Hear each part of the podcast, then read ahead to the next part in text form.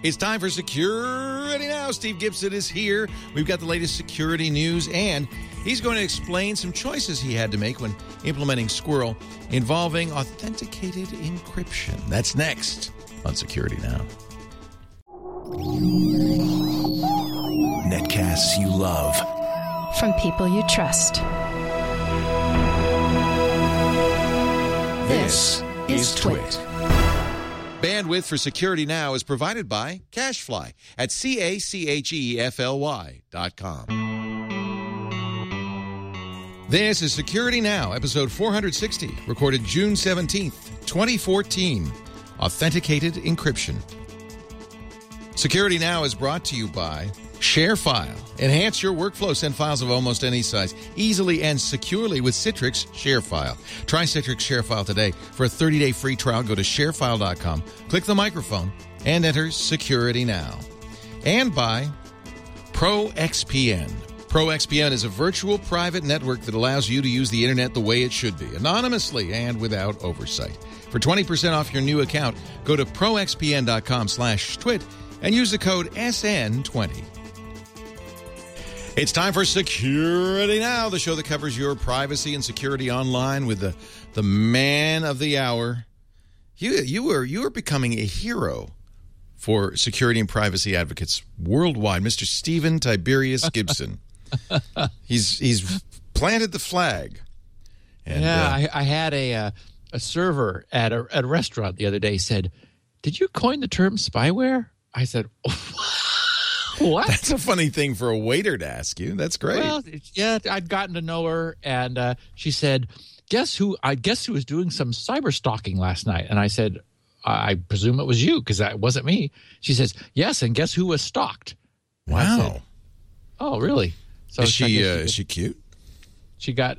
Oh yeah, she is. She's she, she's obviously got the uh, got an eye for Mr. G. I think she likes the mustache. She's a dance instructor. Oh, she's completely like you know the, I, t- I keep telling her just get this why this moron not put a ring on your finger yet because you know oh she's got she's, a boyfriend but, but oh absolutely yeah. she knows who she's going to marry it's just yeah. sort of a matter of formality and so and, I was in Irvine, yeah, a couple of days ago, as was President oh. Obama, by the way, which made it very difficult to get into and out of Irvine. Yeah, in fact, I though we Irvinites were like deliberately working to avoid his caravan, and he like shut down a whole chunk of the Pacific Coast Highway from yeah. Newport down to North Laguna. I guess presidents and have always done this, but he, but in this post 9/11 era, it's worse than ever. Yep, and of course he gave the the big presentation to UCI's graduates this year uh, and I, I, I, chatted with uh, one of my Starbucks gals whose husband is a professor at UCI, and she was a little annoyed because he declined the opportunity to have the whole family go and be present because you had to get on a bus at UCI at 6 a.m. in order to start the process of – going through security wow. and all wow. the rigmarole for you know what a, probably a presentation that was in the mid afternoon. Yeah, so, yeah, I think he spoke at yeah. uh, one thirty. So yeah, uh, yeah. Um, but nice part of the country, a lot of sun. A lot uh, of sun. was, we have we we have May gray and June gloom are the two terms that we have. Generally, the days start off a little. Uh, I guess it's um, you know, like overcast from the ocean, a marine layer, as it's called. And then it generally sort of burns off by midday. And, you know, today is just sort of cool and pleasant and very nice. So well, you were down here? Really? I was. Well, I now know why you live there because you're right next to the Santa Ana airport, which makes it very easy to get in and out. I suspect that's yep. one of the factors that put you in Irvine. And, and I know the other one is you're very near Knott's Berry Farm. And that's, uh, that's. That's where we were. Oh yeah, baby. Oh baby. I am a roller coaster fanatic. Well, that is like I've never seen so many roller coasters in one amusement park in my life. Uh, it's the strangest thing because it's the oldest amusement park in America. It was started in the 30s uh, to give people something to do while they waited for their pie, and uh, and now it has the Xcelerator, which is basically you're uh, you're shot out of a gun, straight up in the air. Uh, of course, Lisa went on and loved it. It's the scariest thing I've ever seen, and they have that's the most modern, and then they have the same old rickety wood roller coaster with effectively a coal mine car that you're riding in, rattling down the tracks. they call they call that the Ghost Rider because it is it is like out of a ghost town, uh, and everything in was we were between. talk- We were talking about, but I, think Jenny loves roller coasters also. And is them. it the big? Is Can't the Big it. Dipper in Santa, Santa Cruz. That's very much like the Ghost Rider. The Big Dipper is also Yes. a timber, and that's the. Frankly, it's interesting you mention it because that is the roller coaster that soured me on the entire experience when I was in high school.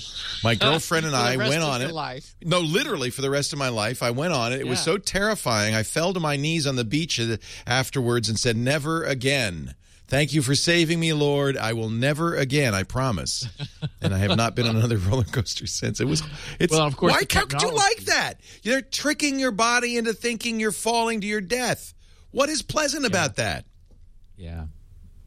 And and the technology has just gone amazing. I mean, you know, you, you you see the commercials and these kids are like strapped into these coffins that are then spun through 360 degrees. It's not just the ride the car over the bumpy trail Right, anymore. right. I mean, this stuff spins you around Right. and does all kinds of wacky things to you. So- Well, and in a way, I think those are safer than the than the Ghost Rider, which is, like I said, you're basically in a box on a on a timber uh, wood track that's going rattle, rattle, rattle, rattle. Um, whereas Remember these new ones are very smooth. They actually are holding on Yes. to rails. Yes, Uh, rubber wheels, and yeah, all very- kinds of uh, yeah. like In fact, safety technology. You may not even know you're going anywhere on those. You remember those Ferris wheels where they put you in a cage? Then there was a you, you had a ring, and you like pulled the ring, and it would lock the cage's axle to the exoskeleton, and then as the as the Ferris wheel went up, you would no longer be you know you would no longer have your uh, bottom be kept down uh, with where gravity was, but it would like you know roll you over, and if you timed it right, you could unlock it at just the right time and swing around. And you No, know, you're just like a madman. That's what you are. I guess are. I am.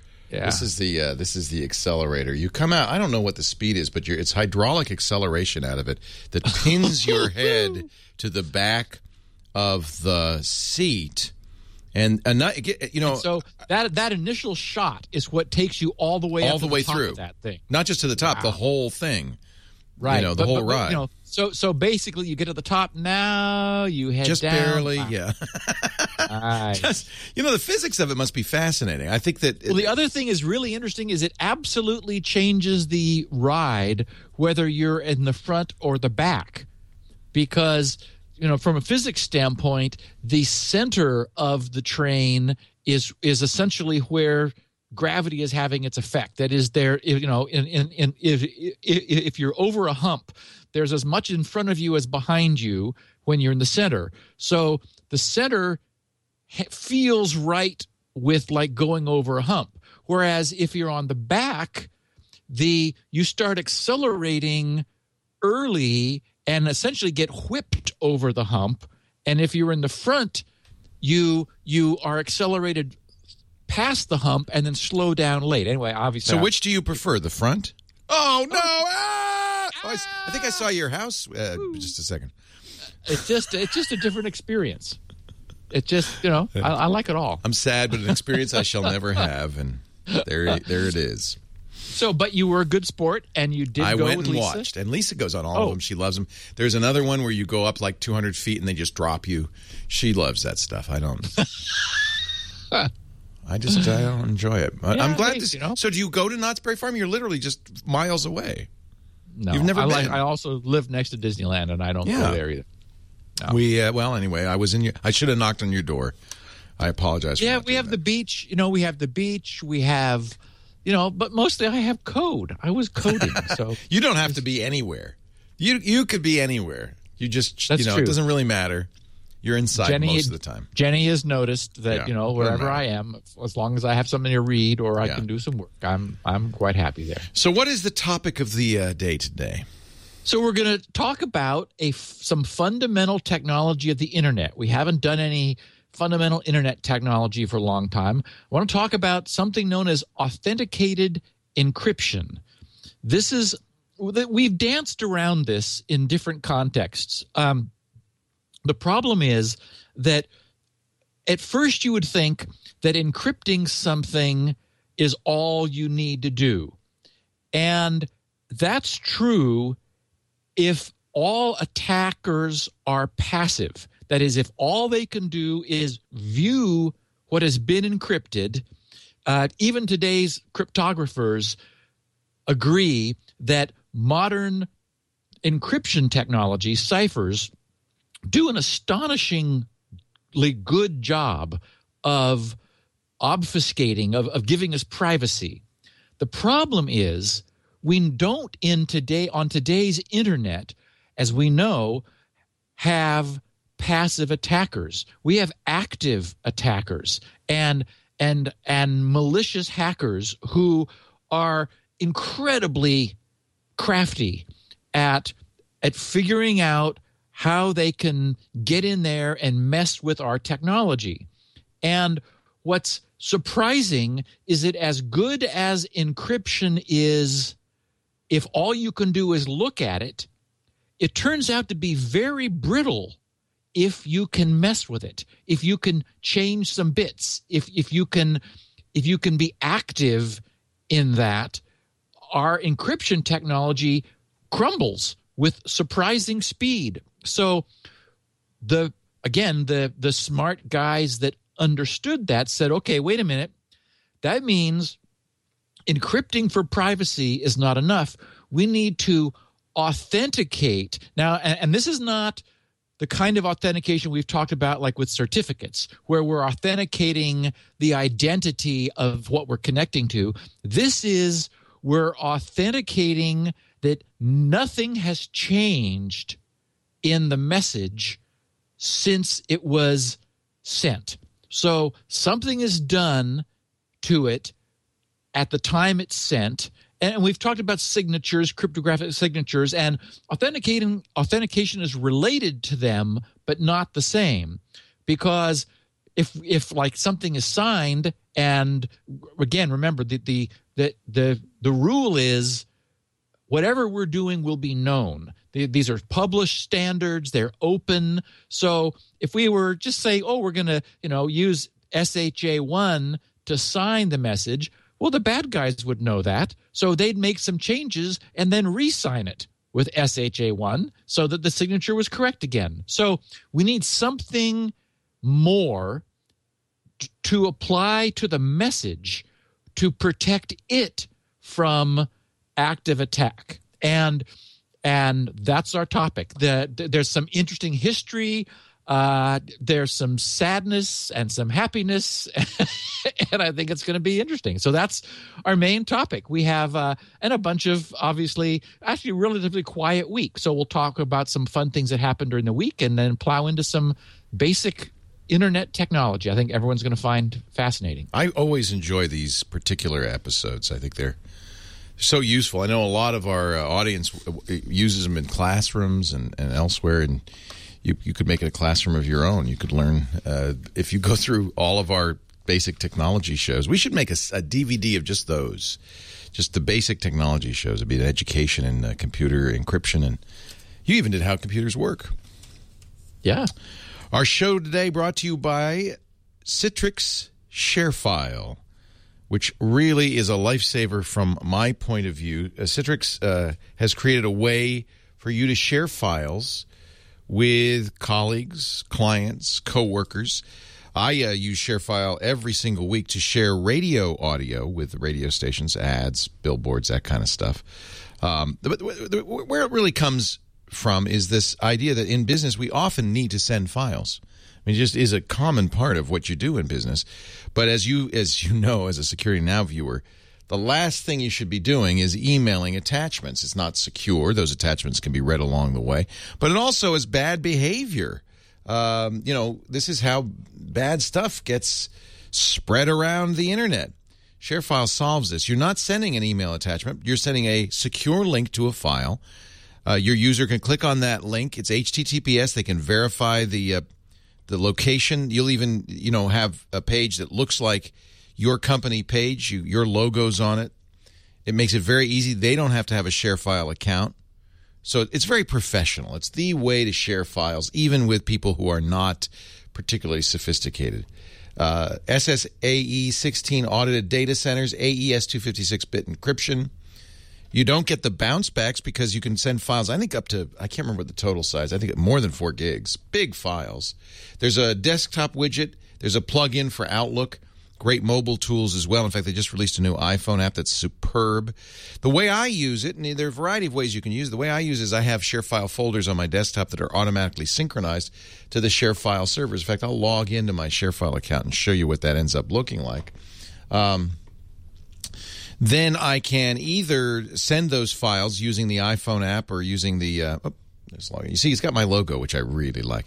Using the iPhone app or uh, the uh, uh Android app or the tablet apps. I can easily see what files I have. Here's my uh, folder for the Premier Radio Networks. Inside, I've got uh, audio, and if I want to send that audio to them, uh, all it's as simple as just check marking a folder or check marking an individual item. Let's send this to what is this? KBNW is probably a uh, hi. This is Leo Laporte.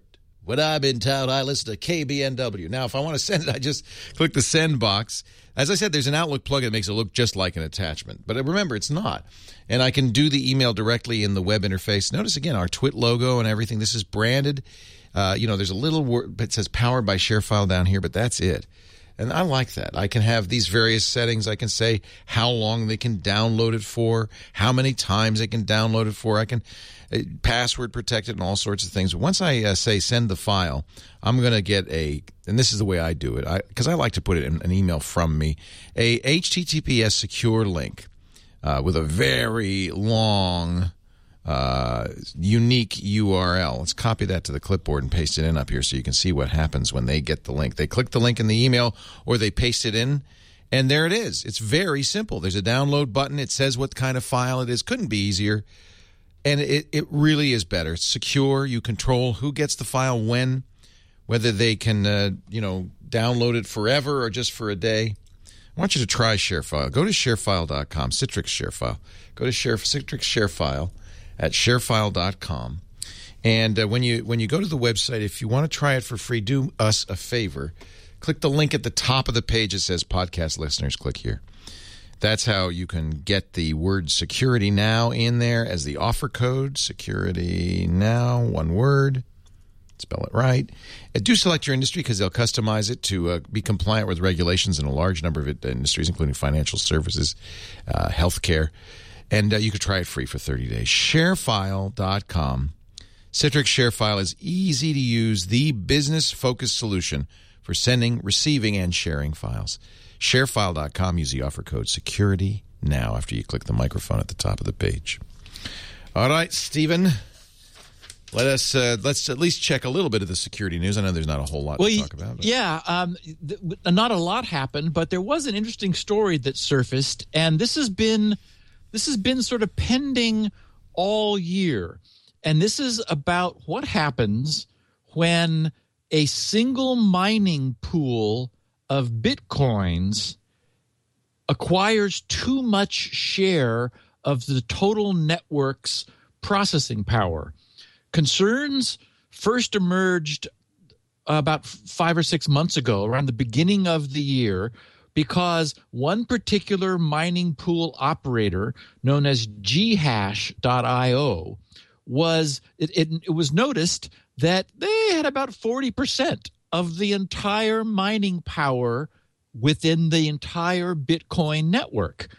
And and so you know, of course we've talked about mining pools before. The idea being that that rather than an individual miner just sitting there with his hopefully fast machine, uh, maybe ASIC driven hashing engine, and you know, with it running 24 7, trying to solve the bit, the current Bitcoin problem in order to win a Bitcoin. Or uh, let's see, I guess when I won, you got multiple Bitcoins for a single hash. I haven't kept track of like where we are on the curve, but as we'll remember from our original podcast, the the trajectory at which Bitcoins get minted is continually slowing down and sort of asymptotically reaching a known number of bitcoins that will ever be minted at which point it, it, it all just now at, at that point you just transact them you no longer mine them freshly.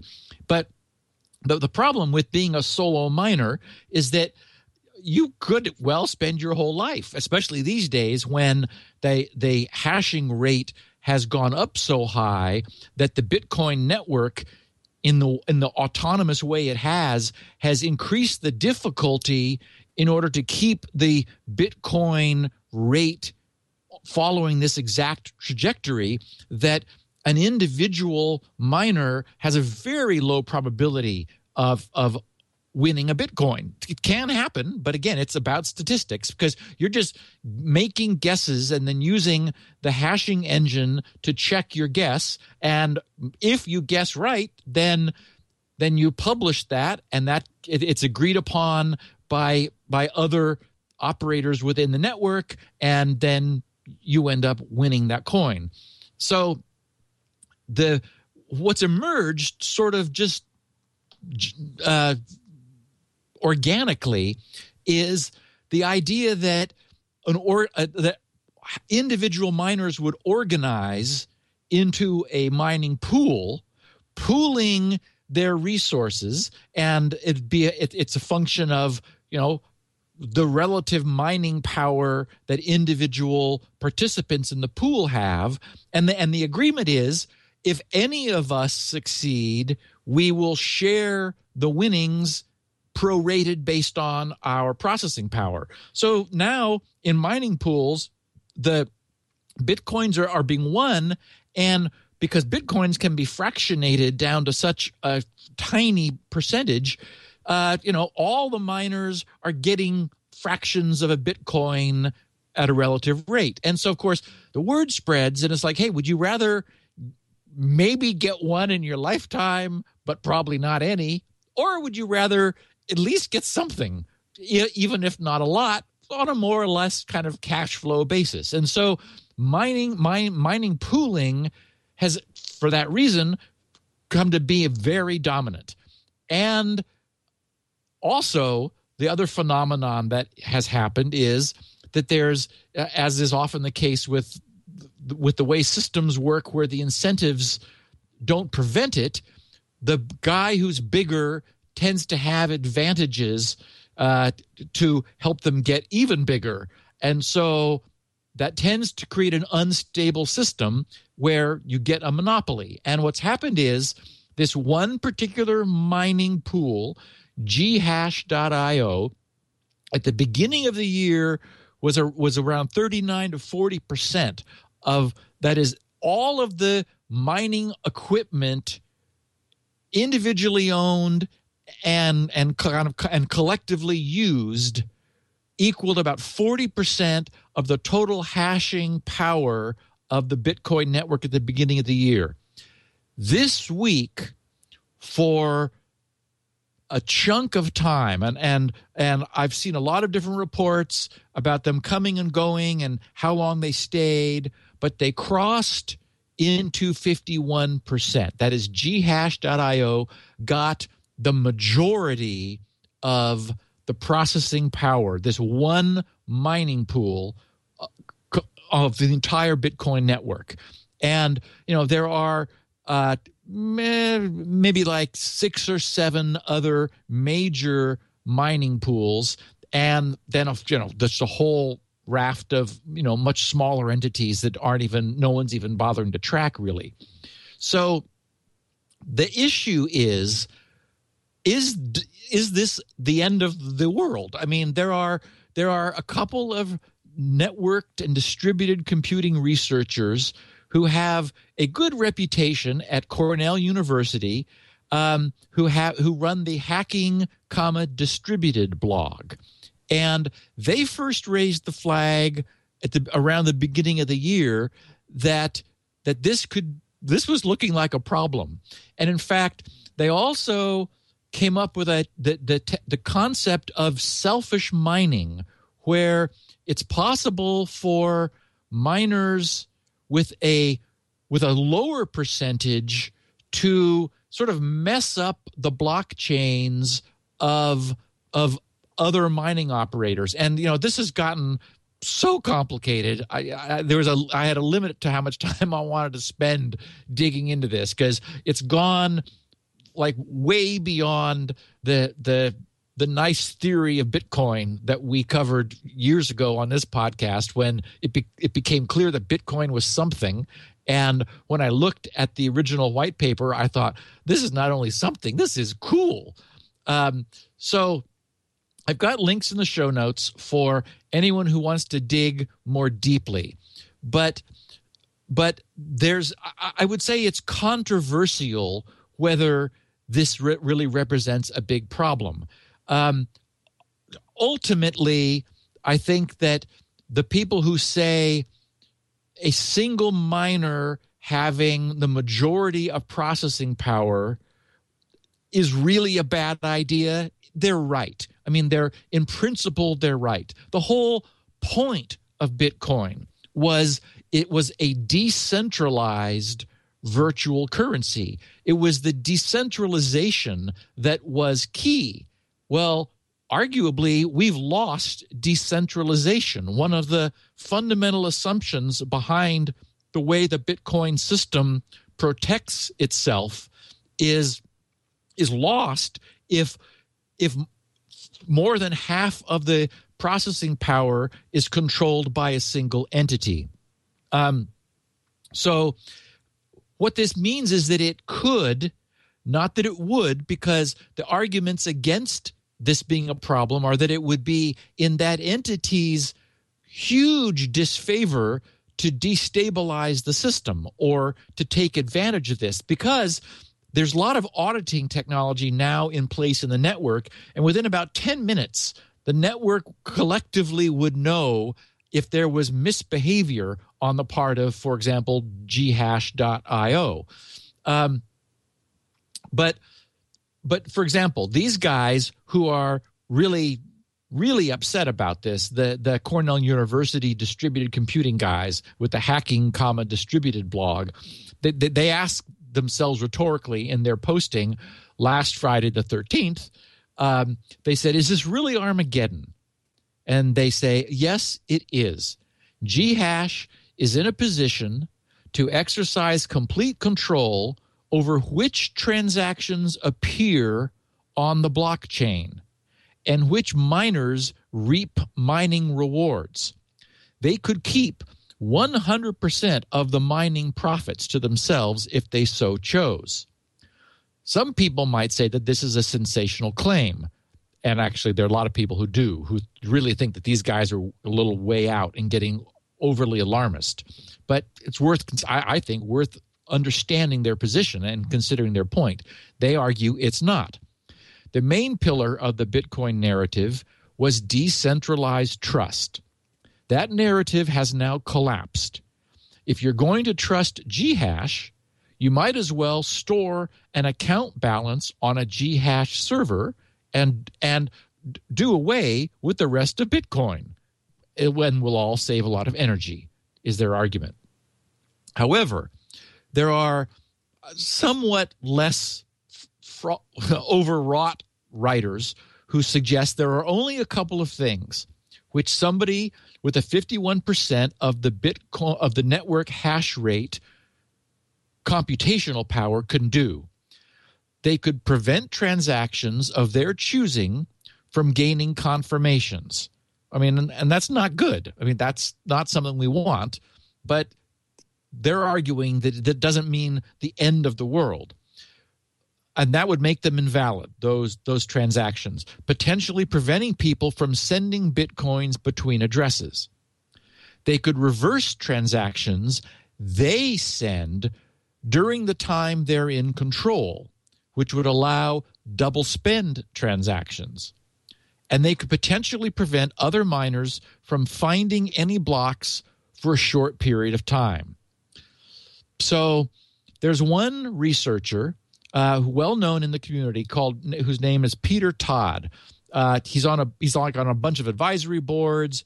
He's very philosophical. He's got some neat YouTube videos he's he's put up where he in some Q and A modes where he clearly demonstrates his his understanding of like where this has all gone. And he sold when this happened half of his Bitcoin holdings, mostly because despite being evang- evangelical about this, he's he's an evangelist about Bitcoin. Um, he made a solemn promise to himself, based on just sort of the theory of destabilization, that if this ever happened, he would sell half his holdings.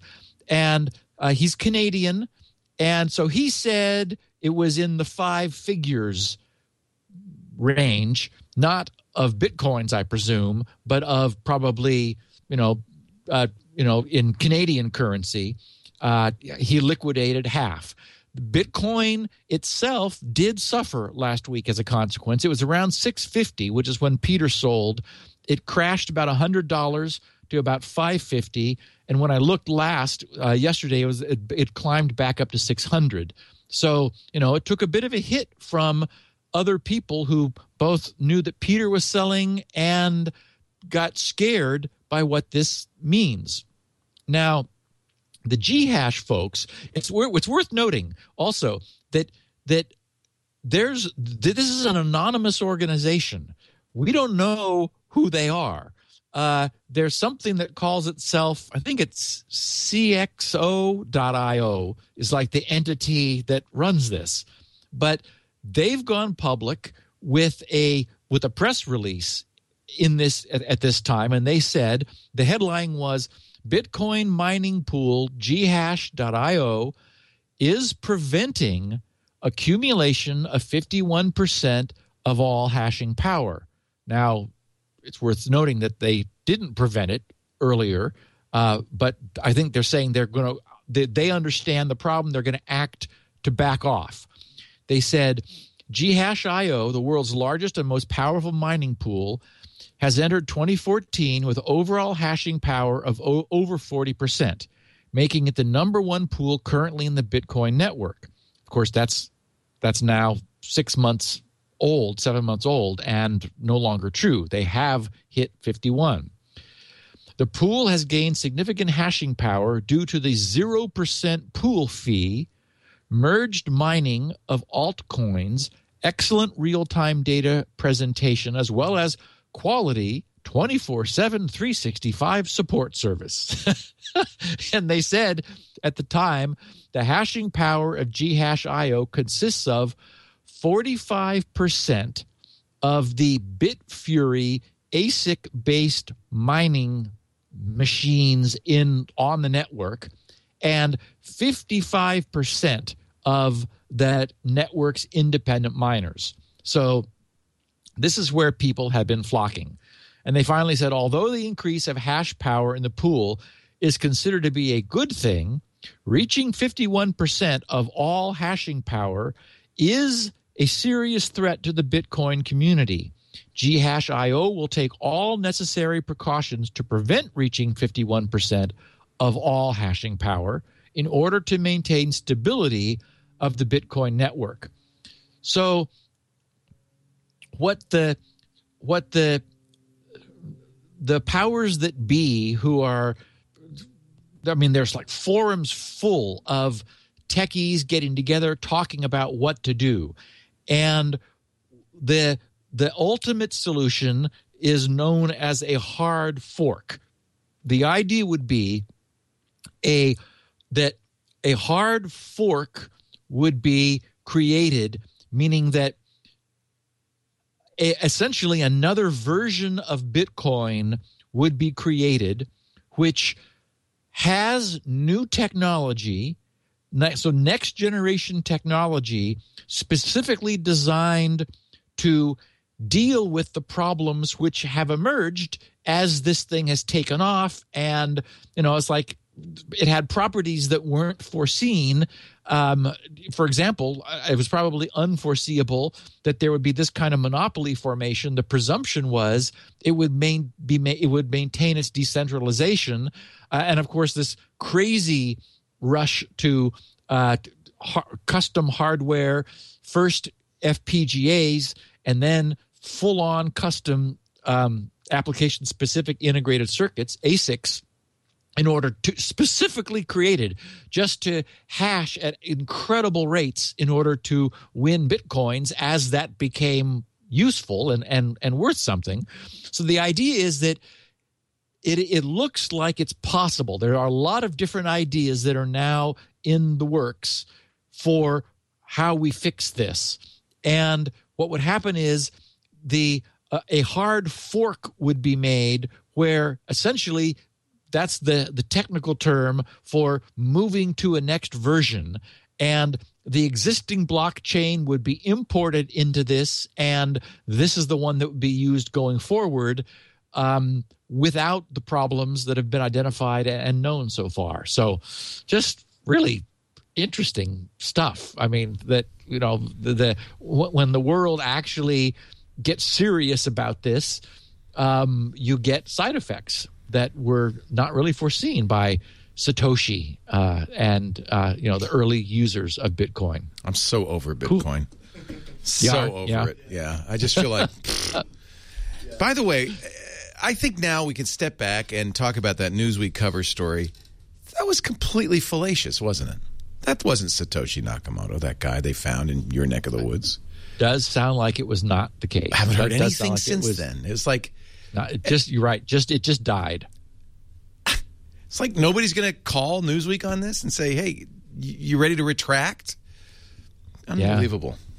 Yeah. Well, this is So- why we can't have nice cryptocurrencies. That's all I'm saying. Well, it's a challenge. Yeah. I mean, it, and now, of course, you, you just look and there's like 50 of them. And it's like, what? You know, Dogecoin, there's some, there's some Tor coin where uh, I just saw someone tweeted it the other day where Tor nodes would receive virtual currency in payment for for operating nodes based on the how much bandwidth they transited. I mean, you know, we're, we're, we're there's no end of creativity of of ideas. Um, but uh, I, you know, I guess we'll just see how this shakes out. I think it's just one more thing that the internet carries, uh, and that will never die. But you're right; it'll it'll leave the limelight, and it will just become something that people do that generates some news every so often, sort of like this Yeah. Yeah. and sort of like Twitter. Um, there was a really strange thing happened uh, the other day, and I, I couldn't trace it back all the way to its ultimate genesis. What I heard, what, what I read one in one place was that TweetDeck had had a modification made to allow it to support emojis.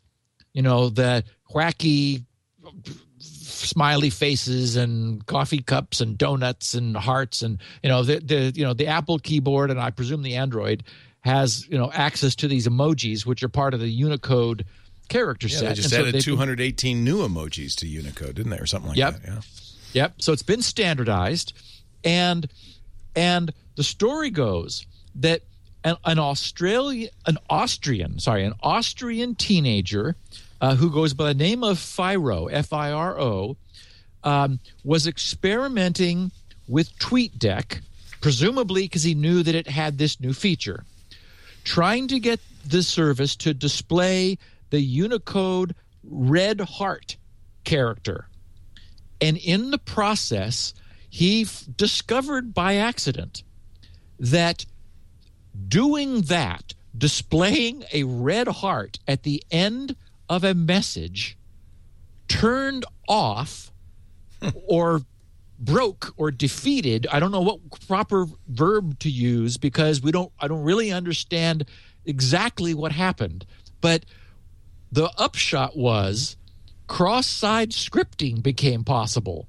That is you know we've talked about that a lot in a security context. It's brow- browsers read what they show us that is it's because they read what is sent from a server that we see anything so when there's a you know an open angle bracket you know or the less than symbol then a b and then the close angle bracket or the greater than symbol that says bold. B means bold in HTML. So everything that follows until you you cancel the bold is shown in bold. And similarly, fonts and tables and pictures and images and buttons, I mean all everything we're used to seeing on browsers is described in HTML and and this HTML has the so-called tags. And one of them is script is is you know it's open angle bracket S C R I P T and then close bracket. And any everything in there until you end the script is treated like scripting like an, a language that the browser should execute. So the the famous history of cross of of cross site scripting is what happens if you if a web server or web service ever allows unsanitized text which a user provided to be displayed. And, and this has been hard because that's what forums are. You know, that's what blogs are. I mean, so much of the evolution of the internet is user provided content. Yet it's dangerous. You know, and and and we've we've had some fun stories here, Leo, and I you, you will remember. And in fact, I, I even um, X uh, uh, XKCD has done a comic where where you know the school calls Tommy's parents and say, you know, your last name is really Drop Table because you know they tried to put Tommy Drop Table into their school's database and erased it. Um, so that was the know, famous these, sanitize your inputs XKCD. Yeah, exactly. Yeah. So.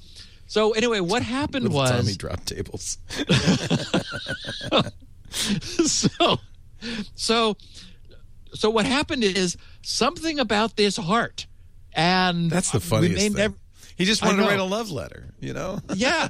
And and it somehow he discovered that that it displayed what he wrote. Now he was a good guy. And so i think he tweeted his discovery which was his mistake but then he also tweeted twitter. And he said hey guys thought you should know. I just discovered that if I put one of your new little hearts at the end of a message, uh, your your cross-site scripting filter gets turned off for some reason. So somebody else immediately took advantage of this. They wrote a script uh, that which fit in 140 characters, including the probably two bytes for the Unicode, 16 bit heart, um, which it was the it, it was a self retweeting tweet. So so this little JavaScript would when it was displayed by TweetDeck, any instance of TweetDeck, TweetDeck would instead of knowing never to display this uh, content in the script. That broke. So it displayed it. In the process, the browser executed the tweet, and the tweet basically said retweet. So, so what it looked like is that it, it was a tweet or a Twitter worm because with no on with no action required by the user, this thing when received by TweetDeck would retweet it to all of the followers of that account. All of those people who were running TweetDeck would would with again with no action re- cause it to be retweeted to all of their followers and so you could see this just geometrically exploded onto the internet or across well, the good news uh, across is twitter not everybody in fact not very many people use tweetdeck yes so yes and so so it so that was it limited its reach as yeah. far as that went um so Uh, Still uh, bad. yeah, There was no there was no malware involved though. It just was a involuntary retweet. no need to change your account. Don't change your passwords. It was just a tweet that was empowered to retweet itself. And clearly that's not something that Twitter intended. No. Uh, and and it's a nice it's sort of what, what I liked was it was a it was such a such a clean perfect example of of some of the ways that our technology is just i mean it's it wasn't well designed you know yes thank goodness for scripting because it allows so much more of the web than we would have if we were still delivering you know the original static do nothing web pages uh the you know of, of version 1 of the way the web was was put together.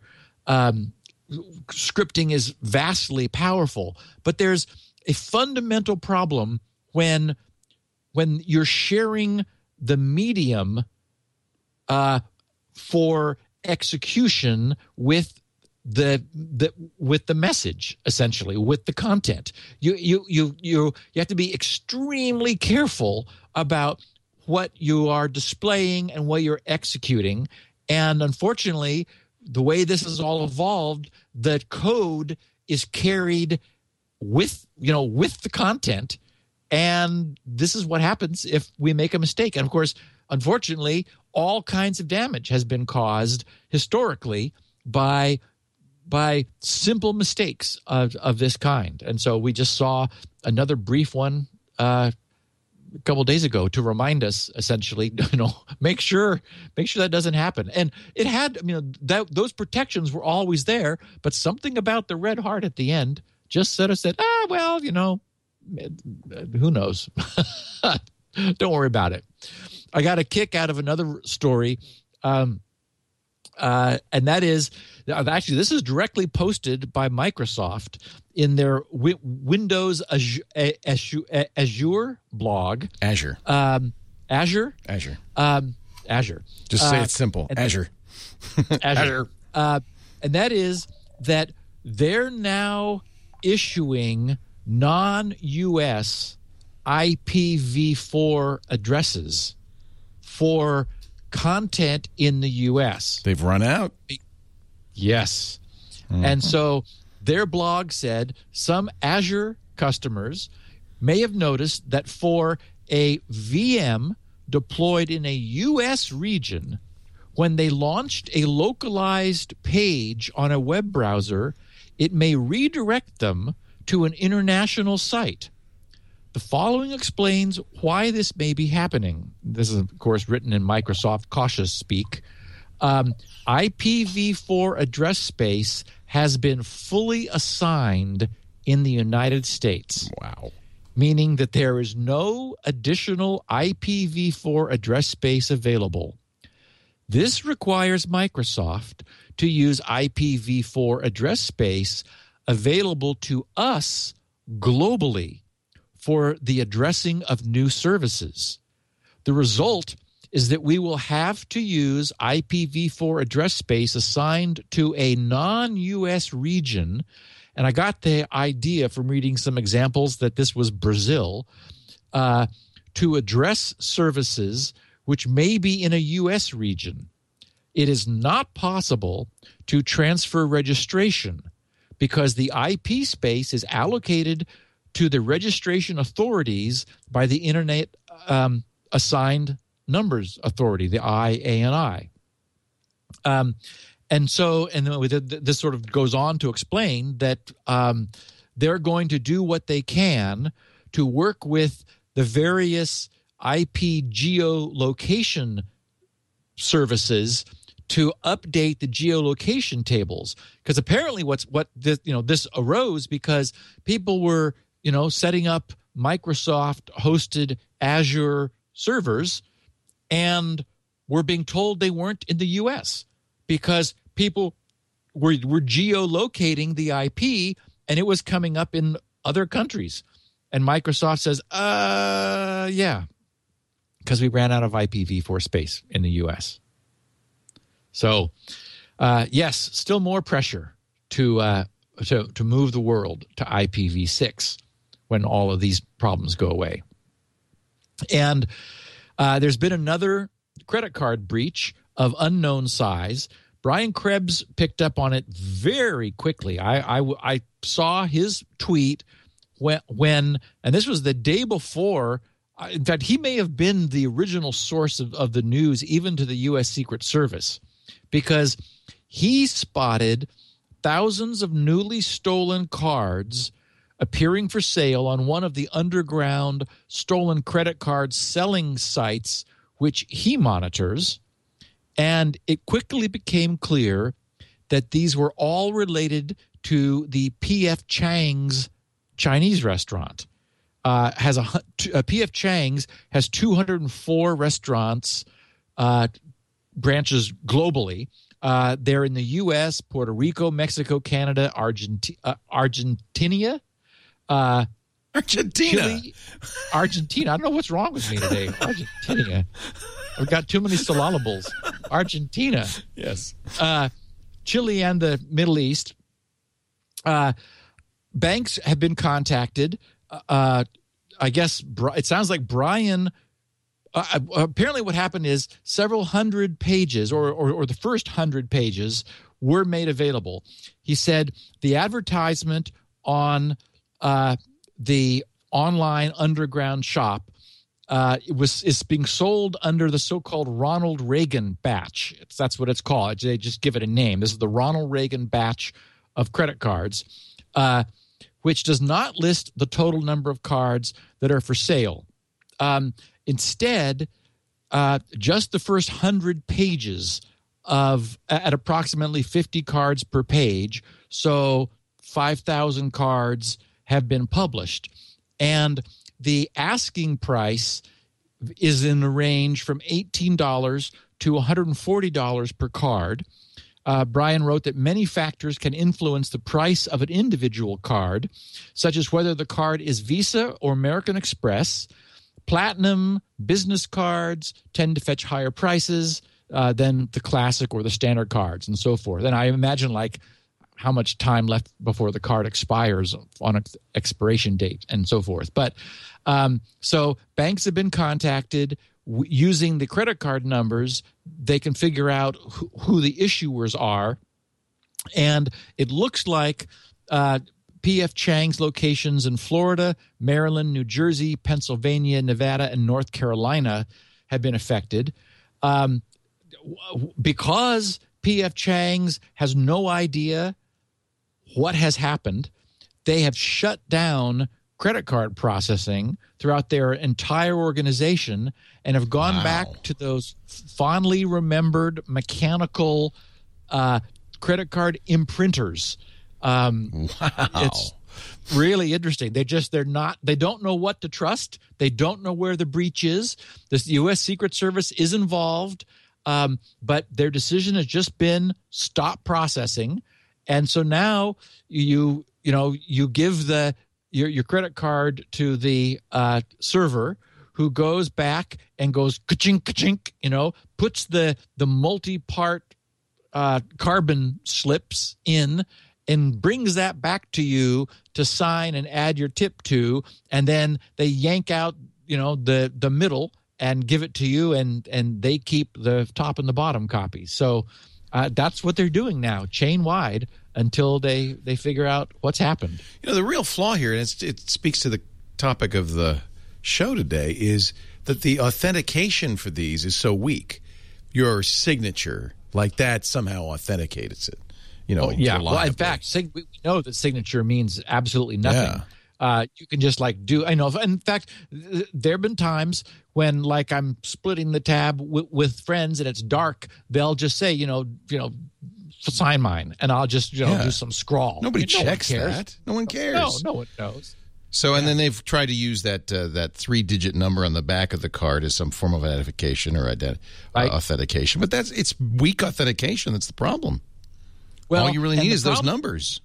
Well, and what's worse is that while the card um, will have it physically printed on it, and it's not in the mag stripe, um, it's like online purchases. You're Right. having to put that in all the time. Well, That's how you. All the bad guys have card makers. That's I mean I know that because I saw that movie. Yeah, Melissa McCarthy, the identity thief. They all have the makers that make the thing. yeah, yeah, yeah. And the I mean, problem with, yeah, of course, I this paper slip method is now your credit card is completely visible. Uh, you know, in this stack of papers. right, Who's controlling that? right. whole thing is terrible. Yeah. Well, and and and you know the argument is that chip and pin will solve the problem. What what chip and pin does, I mean, it's it's an improvement over not having any card based authentication. But if there was a problem, you'd still fall back to this. I mean, th- this is still your your fallback position, um, and at some point, authentication happens, and after that point, then your data has been authenticated and vulnerable. Yeah. So it's you know we're we're, we're asking the system to do a lot for us, uh, and it doesn't it doesn't do it all perfectly. Um, I wanted to just make a mention in a couple miscellaneous things. The I was really very pleased to see that the cover of next week's Time magazine has two words. Eat butter. That's going to be a bestseller. It's got a big, a big shaved piece of butter, kind of curled up, like you see in fancy restaurants when they bring you sort of like these large butter curls on a plate, and it just says "Eat butter." wow. and uh, it, it that's the cover of the June 23rd Time magazine, and the story is ending the war on fat because the I mean, boy, this things move slowly. I mean, anyone who's been interested in finding the truth has, been able to do the research for a long time. Of course, I famously we, we did the Over the Sugar Hill uh, podcast years ago uh, when I stumbled my way into ketosis and thought, what has it just happened to me? And did the research to figure out that it's sugar and carbohydrates that are causing all of the problems. And that all of this advice that has been, you know, just pounded into us for decades has been completely wrong. And that in fact, there's nothing wrong with saturated fat. And so now they're like looking at this again, thinking, well, you know, this whole low fat, high carb thing hasn't working out too well because, you know, uh, the, the levels of diabetes is just skyrocketing. There was that, that was in the news like two weeks ago. And, uh, and it turns out that it is carbohydrate which induces your liver to produce the very low density lipoproteins, which are the easiest to oxidize and thus create plaque on arterial endothelial walls. So it turns out it's not eating fat, it's eating something that's absolutely not fat, that's essentially sugar, uh, you know, starch, and that creates arterial fat. So, yeah. Anyway, if anyone's interested, cover of Time magazine next week. Um, also, uh, for those who have been watching, the one science fiction series that seems to be hanging on is Falling Skies, and it begins its fourth season uh, this coming weekend uh, with a third season marathon. Maybe it even goes back further than the third season. I only, I just noticed that it was back to back episodes coming up to the the premiere of season four, so I didn't want anyone to miss it. I'm I'm watching it. You know, none of this stuff is Star Trek Next Generation uh, or Battlestar Galactica caliber. We just, you know, those are just so few and far between. But frankly, f- of all of the low budget sci-fi, uh, I'm liking Falling Skies enough to you know have stayed with it. And uh and there's enough icon enough eye candy you know me- mechanical and alien and stuff special effects. It's like okay i'll i'll keep watching. Um and i have to say leo after the third episode there is no series better named than halt and catch fire. Oh Terrible? It is so awful. It is so bad. It is. It is. You know, I'm sorry I kept mentioning it, hoping that it might be good. But I, but you know, and the consensus is generally I get people who tweet me just groaning. It's like, oh, I go, I, uh, I okay, I'll, I'll be watching it tonight. I haven't seen it yet, but yeah, um, you know, it's not for us.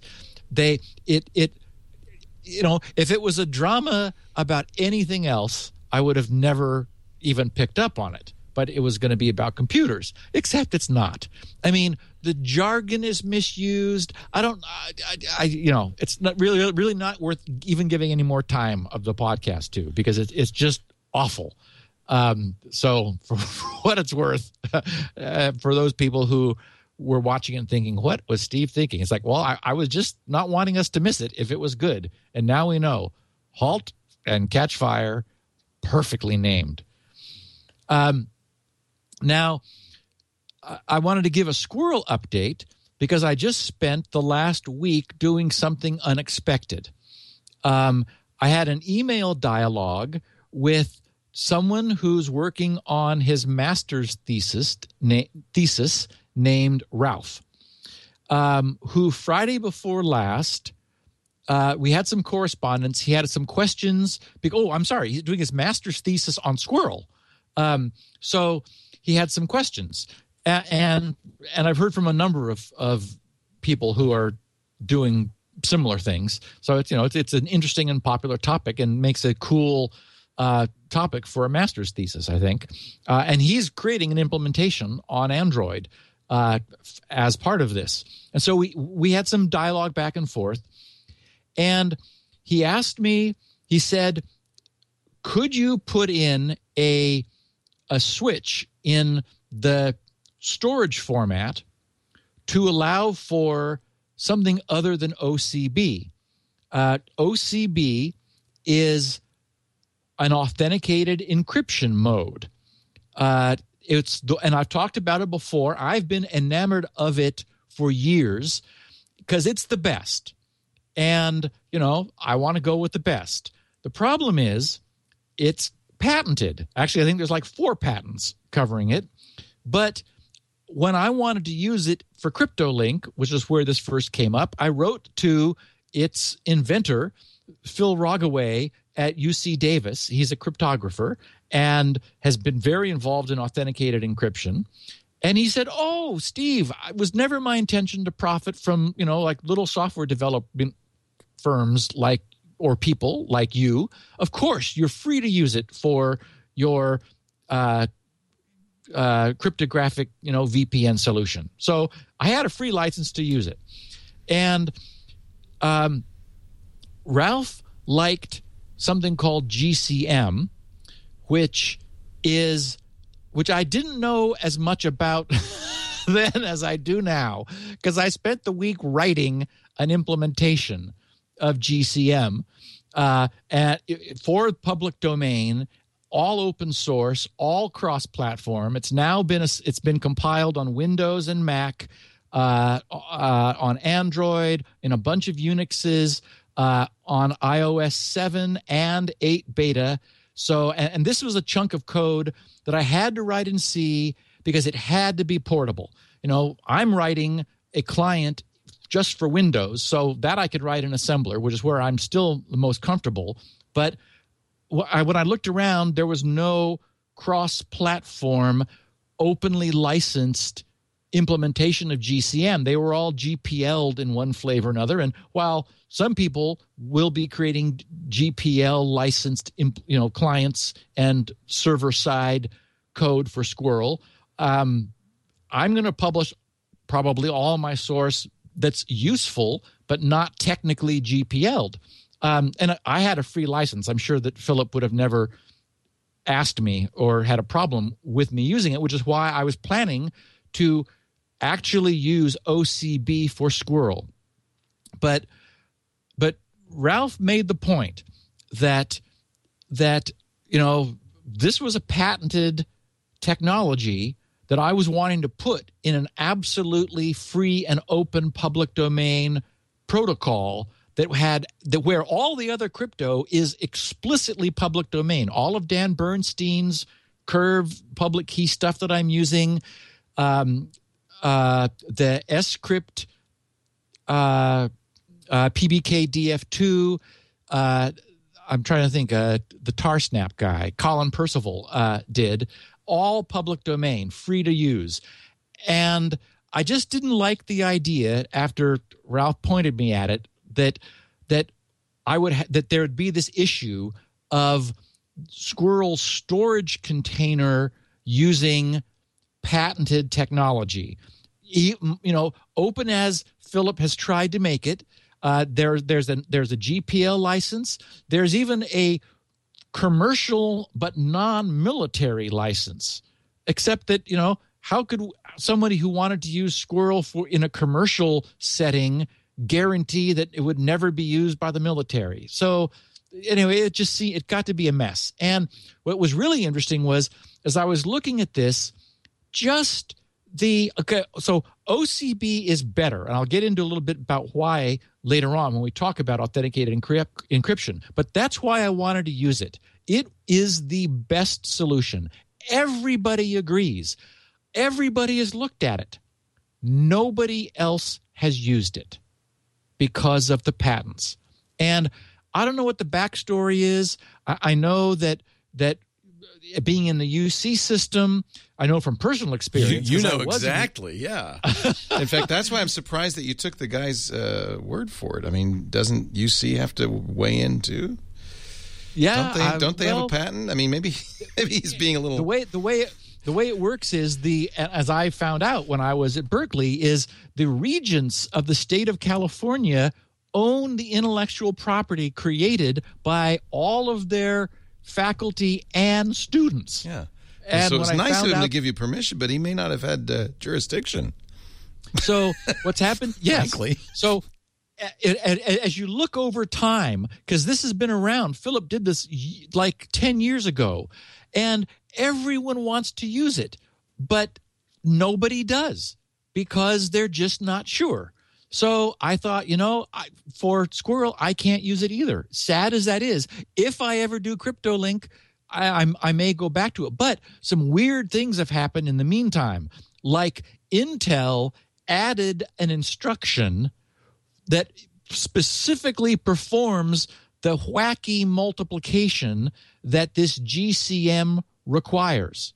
And so what I really think when history is written and we look back on OCB, it will be that despite the fact that it was the best, because there was this uncertainty uh, about a patent, about intellectual property, the the industry moved past it, and then people like Intel added instructions to make these the solutions that weren't as fast now faster. And essentially the window of opportunity closed. So well in seven um, years the patent expires and then you can use it again. True. True. Um, but again i think this is the kind of thing where we will have solved this problem. Right. and in fact i'm going to be talking a little bit about crypto competitions and and because there is an there is an ongoing competition now for like the sort of the a a portfolio they're calling it. They're not going to choose a single cipher the way the AES competition chose Rijndael as the next generation cipher standard. They recognize more now that one solution doesn't really fit all possible applications. So they're going to spread it around. So anyway, um, I, I spent uh, seven or eight days in back in C, where I haven't been for a long time, creating a, a portable uh, C code. Anyone who's curious, it's already posted up on GRC. Although I got some feedback from some guys with other platforms than I had, um, who have like added a make file and added uh, so, some more platform independent header stuff. So I will shortly be probably after the podcast merging that work and then updating my stuff. But it's all there under implementation aids, or there's a, a page uh, in in the SQRL site for anyone who's curious. Um, NIST uh, the National Institutes uh, Institute of Standards and Technology has published uh, because because GCM, which I chose, which is Galois counter mode that we'll be talking about a little bit more, uh, because that is an NIST standard. They published a set of six files containing containing what's known as test vectors. That is, this is here's a key, here's a plain text, here's authenticated text. What should the answer be? What should the ciphertext be? What should the authentication tag be? That kind of thing. The idea is there it's a test suite for validating an implementation. And so after writing an implementation, which I'm tickled to say is 5K, um, a little 5K library, um, uh, because there's lots of tricks could be performed also. Uh, I then wrote a validation test using their six files, uh, a Perl code that compiles that into a binary. Then the binary gets read and it does 47,250 different tests against the my implementation and of course it passes them all so uh, we now have in the public domain license free for everyone to use uh, an implementation of GCM. Uh, and I'll explain what that is here in a minute. I got a neat note from Bruce Behrens, who's in Virginia Beach. Uh, and he, he called it a testimonial slash comment. He said, Hi, Steve. I wanted to let you know that I finally bought a copy of SpinRite. My wife's old Vista desktop was intermittently crashing and giving her the blue screen of death. I decided SpinRite was worth a try. And he said, parens, and I've enjoyed the podcast since 2006. I ran SpinRite, I think on level two first, and then on level four, and it didn't report any problems or miraculous recoveries at all. But on the other hand, there has not been a single problem since. My wife suspects a wasted purchase, which wouldn't bother me in the least, since, as I said, I've enjoyed the podcast since 2006. But I'm not sure. What do you think? Regards, Bruce. And Bruce and everyone, we we run across this all the time. Um, unfortunately, not all of what SpinRite does, it's able to show because SpinRite works with the drive to help it find problems. And drives are meant to be autonomous. They're, you know, new drives have brains. And so they're intended just to work, just and to solve all their problems themselves, which means as we were talking about error correction, just to correct errors and not bother us, not even notify us if they're doing that and to swap out bad sectors when they encounter them and not bother us. Here we have a situation where that autonomy was failing. The drive was obviously no longer solving its own problems autonomously. Those were surfacing in the form of crashes and blue screens of death. That is, the drive was just, it was dying.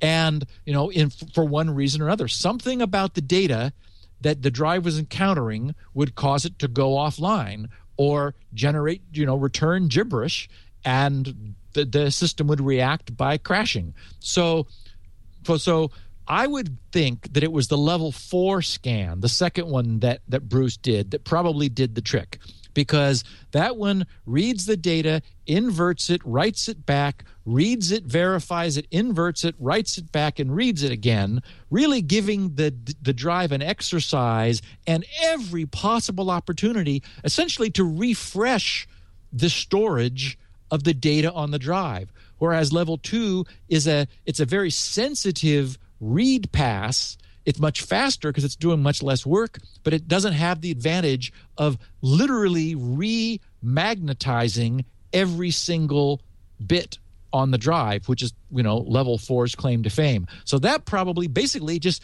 it just sort of went, went over and just sort of replowed the the drive surface and got all the data settled back down. So I would argue uh, not a wasted purchase purchase because it did in fact fix the problem, and we probably know why. We're going to uh, come back in a second and talk about uh, the matter of the moment, which is encryption authentication.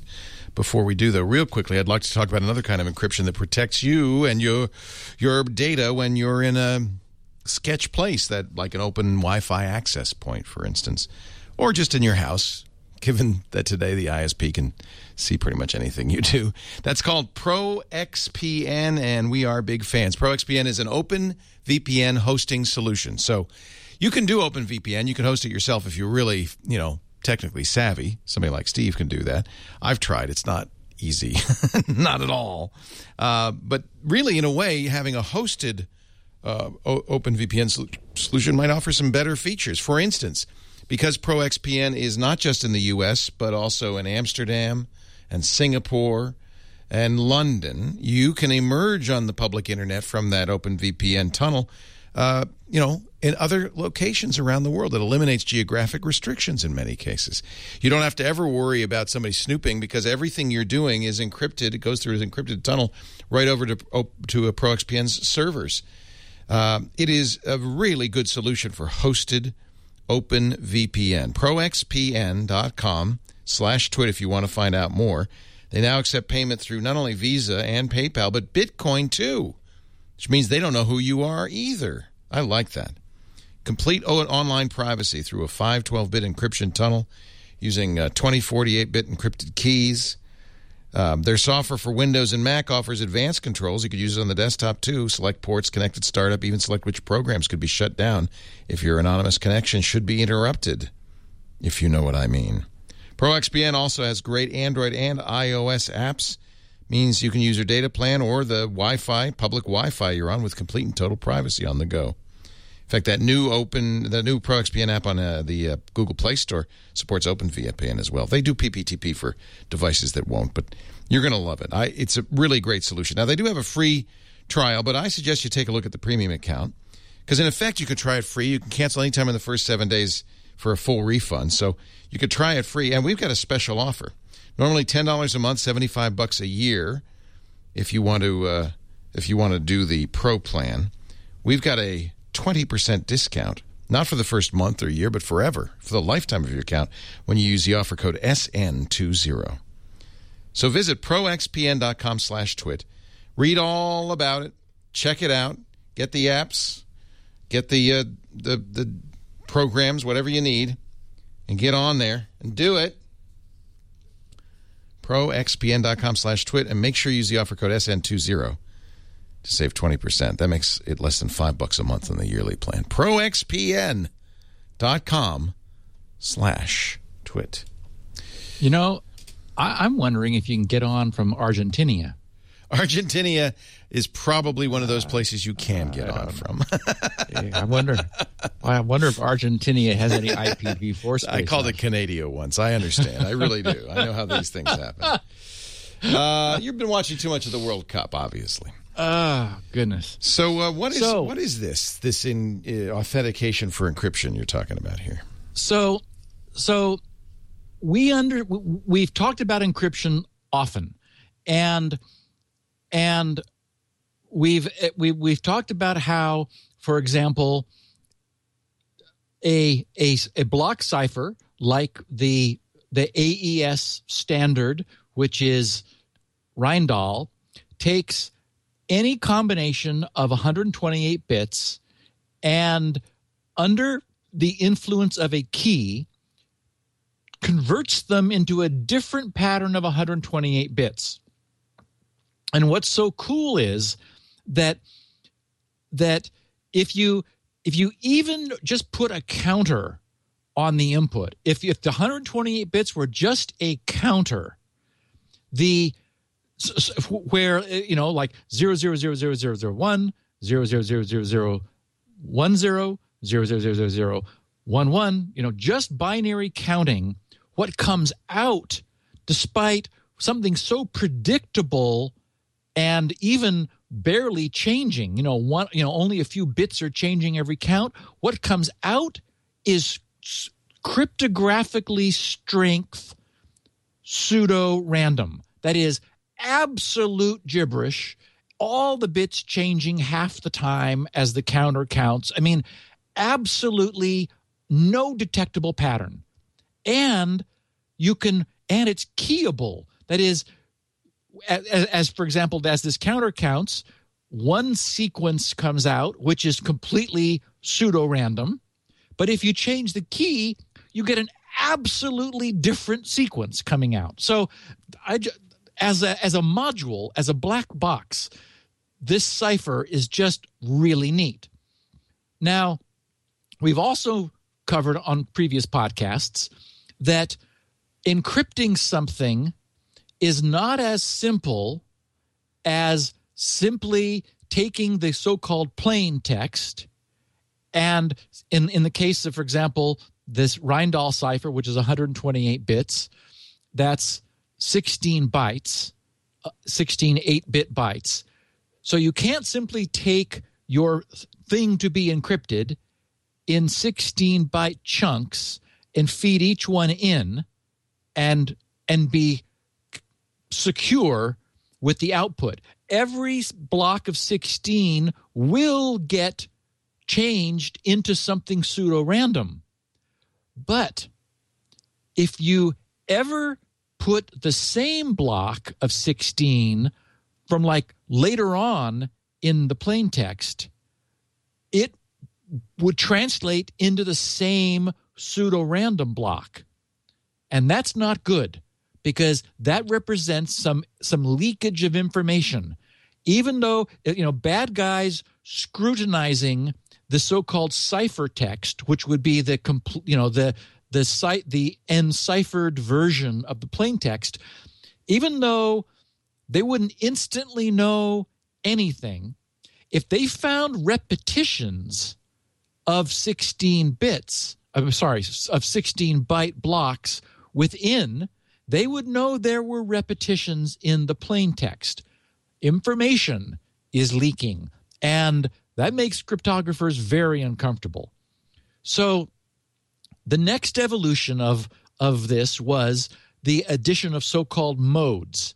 So, so, for example, a mode of encryption is called counter mode where you do just like I was suggesting in that example. You take a, a, block cipher like AES and you give it a counter. You put it you and, and in fact you might use an initialization vector as like the starting value of this counter, so that that changes with each message.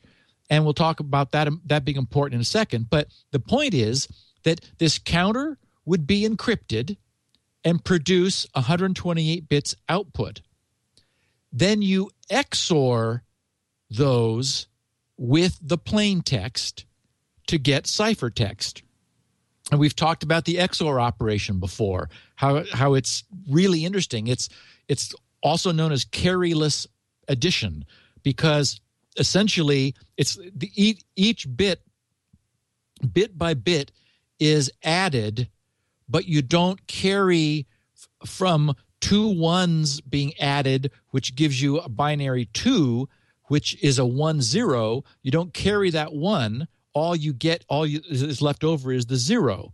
So the XOR operation is you can think of it as an OR of either bit, but not both.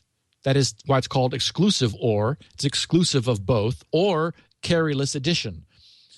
Um, but what's interesting about it is if you and as as contrary to to like intuition as it is, if we simply XOR plain text where the what, what we're XORing is random, what we get out is unbreakable. It's it, it, there's even though it's a simple operation to perform, as long as we're exclusive ORing with something that is a secret, it the result is unbreakable. And what's interest also interesting and, and and really think about what we've done. All we've done is we've inverted some of the bits of the input. That's all XOR does is essentially it, it's a conditional inversion of the input data. And but that's why when you XOR the ciphertext again with the same random noise, you get back your plain text because it again it conditionally reinverts the same bits and you're back to where you started. So so a mode is known as counter mode where we would take 16 16 byte blocks of plain text and successively XOR them with the output of the block cipher as the input is counted. And it simply counts along, and the cipher generates its random noise under the influence of the key. And we XOR our plain text and get out ciphertext. And and that's really good encryption. Now, one very important caveat is that we never reuse the same sequence of pseudo random noise with the same key because that breaks the security of this instantly. And as I was saying, the initialization vector might be the starting count of the counter. And so the point is you would you would want to make sure that you had strong guarantees about the initialization vector and that you you not only had different ones but you didn't have overlapping ranges. So so you, so these modes have to be used carefully. So there's an example of of taking a, a cipher and and understanding what the limitations are and then adding some algorithm to it these modes in order to make up for some of the deficiencies of just using the cipher by itself and i know that anyone who's poked around uh, the net may have seen some famous th- there's a famous picture of, of modeless encryption that is making the mistake of not using a mode where you, where you take the famous linux penguin and you encrypt it with like a really good cipher like AES with a secret key. And the result is a picture.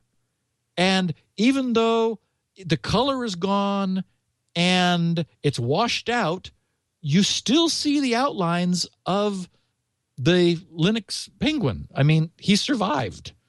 Um, so, thus, information leaked out. Um, and so it's a classic and perfect example of why you have to, you can't use a cipher by itself. Well,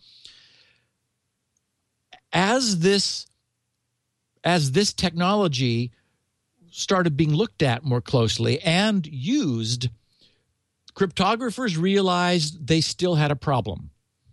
That is, even using various modes Another common one we've talked about often is cipher block chaining, CBC.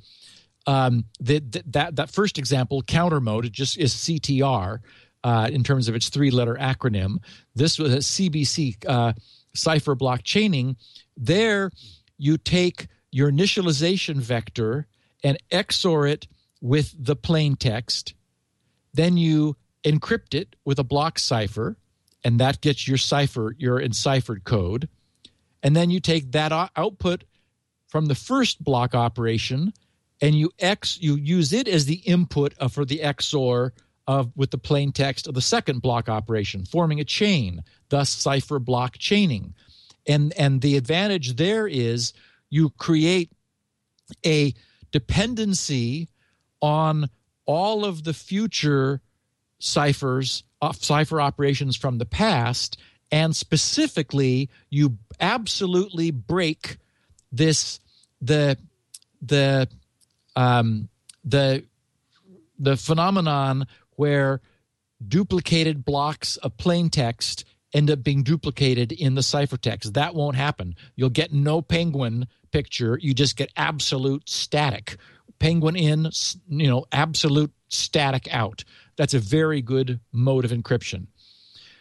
But what researchers discovered was that if you changed if an attacker had access to this process the the cipher decryption online in an online attack they could still get up to some mischief. And a perfect example um, is is going back to cipher block chaining um, the the first thing that is done is the initialization vector is XORed with the plain text and then is it is encrypted. Well, that means the reverse has to happen for decryption. The cipher text runs through the block cipher, and then that output is XORed with the initialization vector to get the plain text.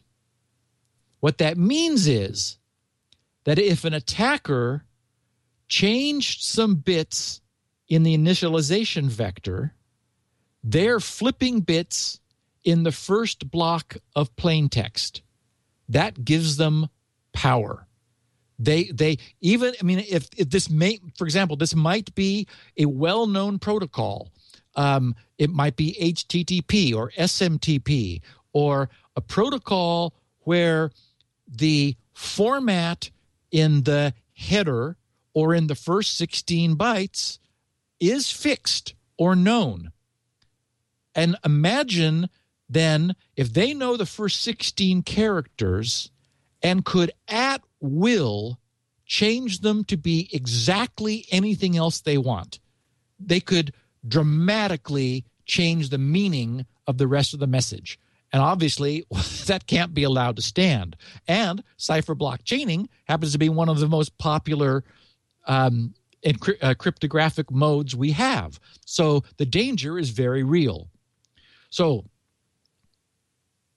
if the attack is offline, that is, if there's no way for an attacker to mess with the encrypted data, then there isn't as compelling a case for authenticated encryption. But if the, if if the if there if you are sending encrypted contents online from point A to point B, and there's any chance that a bad guy could modify that data, we have to we have to authenticate it. That is, we have to prevent it from being changed, or rather detect any change, since we would argue we can't prevent it once it's left. It can get changed. The best we can do then is to, to, to robustly detect any change. So, so the cryptographers got together and thought, okay, you know, what's the? We understand the need. What do we do about this? Well, the concept of a message authentication code, a MAC, MAC, has been around for, had been around for a while, and the the technology on Mac uh, composition had been evolving, and so they said, okay, well, this seems pretty simple, right? We want to add a message authentication code to the encrypted data. Then they there was some question about wait a minute, okay, if we have plain text and we know we want to do two things to it. We want to we want it to be encrypted and we want it to be authenticated. Which one do we do first? Do we authenticate the plain text and then encrypt all that? And so that when we decrypt it, then we authenticate that what's decrypted hasn't been changed? Or do we encrypt it first and then authenticate the encrypted thing and send that? And so they talked about that for a while. And turns out there were it wasn't much competition. The the absolute agreement is you encrypt then you MAC.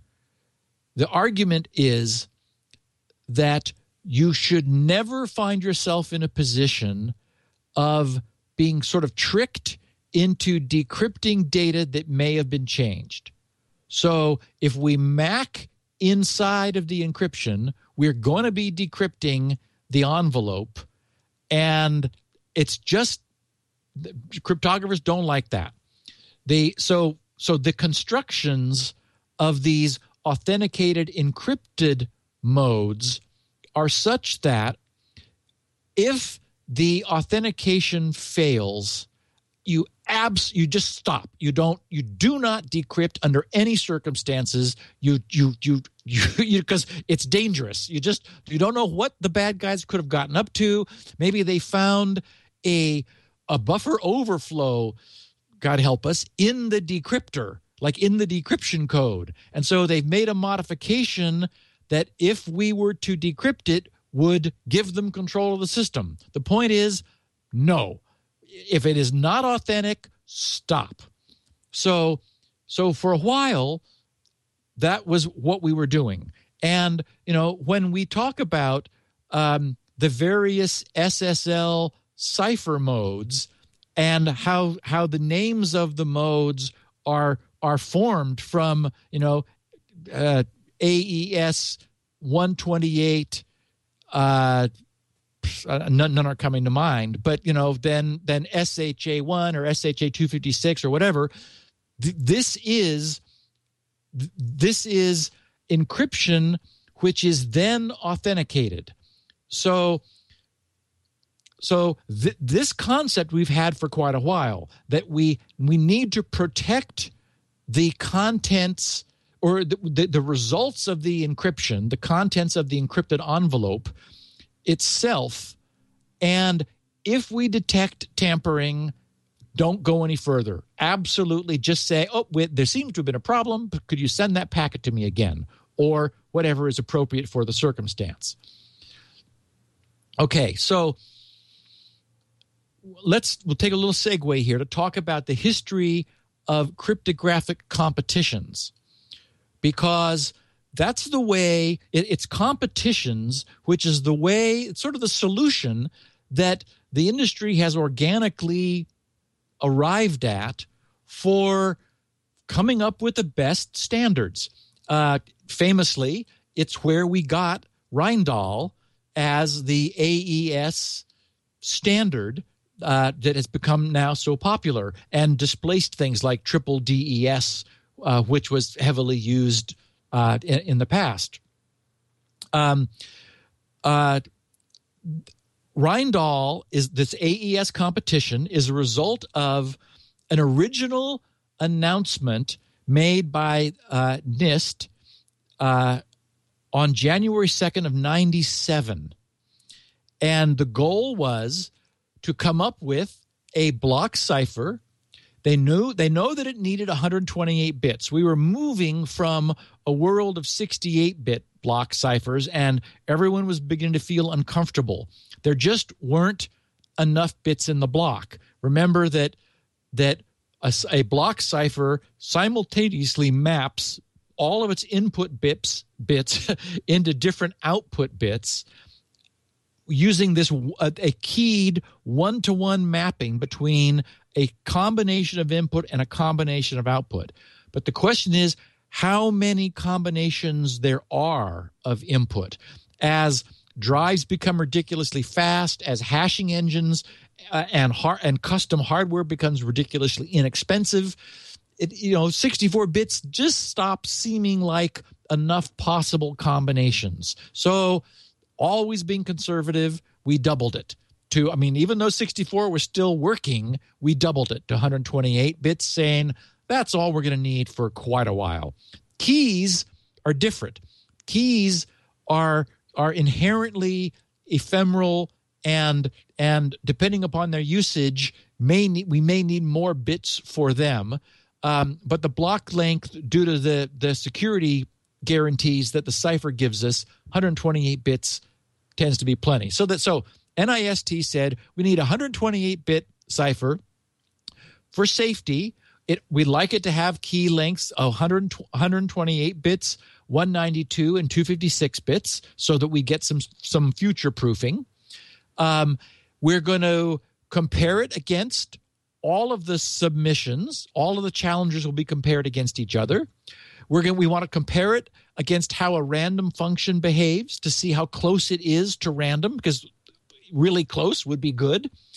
We it needs we're going to examine them for their mathematical basis, for any other security factors that may arise as a result of just the general community getting more familiar with this problem. Uh, we're going to evaluate them in terms of cost, the licensing requirements. Uh, for example, it needs to be available on a worldwide, non exclusive, royalty free basis. Co- another factor of cost is the computational efficiency. Is it you know, can it be implemented in hardware, in smart cards, in inexpensive uh, places? So, so, so there, there's not only financial cost, but implementation cost. Um, and then the algorithm and implementation characteristics. How flexible is it with key size and block size? And it, maybe its suitability for other applications, like use as a stream cipher or as a component of a message authentication code, or maybe a pseudo random number generator, or a hash uh, as, as like a core function in a hash. And is it simple? Because if you know, it needs to be simple so that people can actually write it and implement it and and have it work robustly. So this was announced in 97. The competition was all academics from all over the place poured their designs in and then in a series of deadlines and conferences they they broke many many were withdrawn some were revised and improved um, in through several rounds they reduced it, and finally, on October 7th, I'm sorry, October 2nd of the year 2000, uh, NIST announced that the agreement among all of the judges of all of these of contestants was Rijndael, which was a sort of a funky concatenation of the last names of the designers. Um, and I want to say they were Brazilian. I think they were. Um, since Brazil seems to be in, in the air today. Um, so since then, there have been other competitions, uh, which I mean, th- this is like th- Rijndael worked really well, and the industry decided, hey, this concept works. So there is currently an e-stream cipher, um, which well, uh, e- eStream was the, the the the question was we want to come up with a very fast stream cipher as opposed to a block cipher.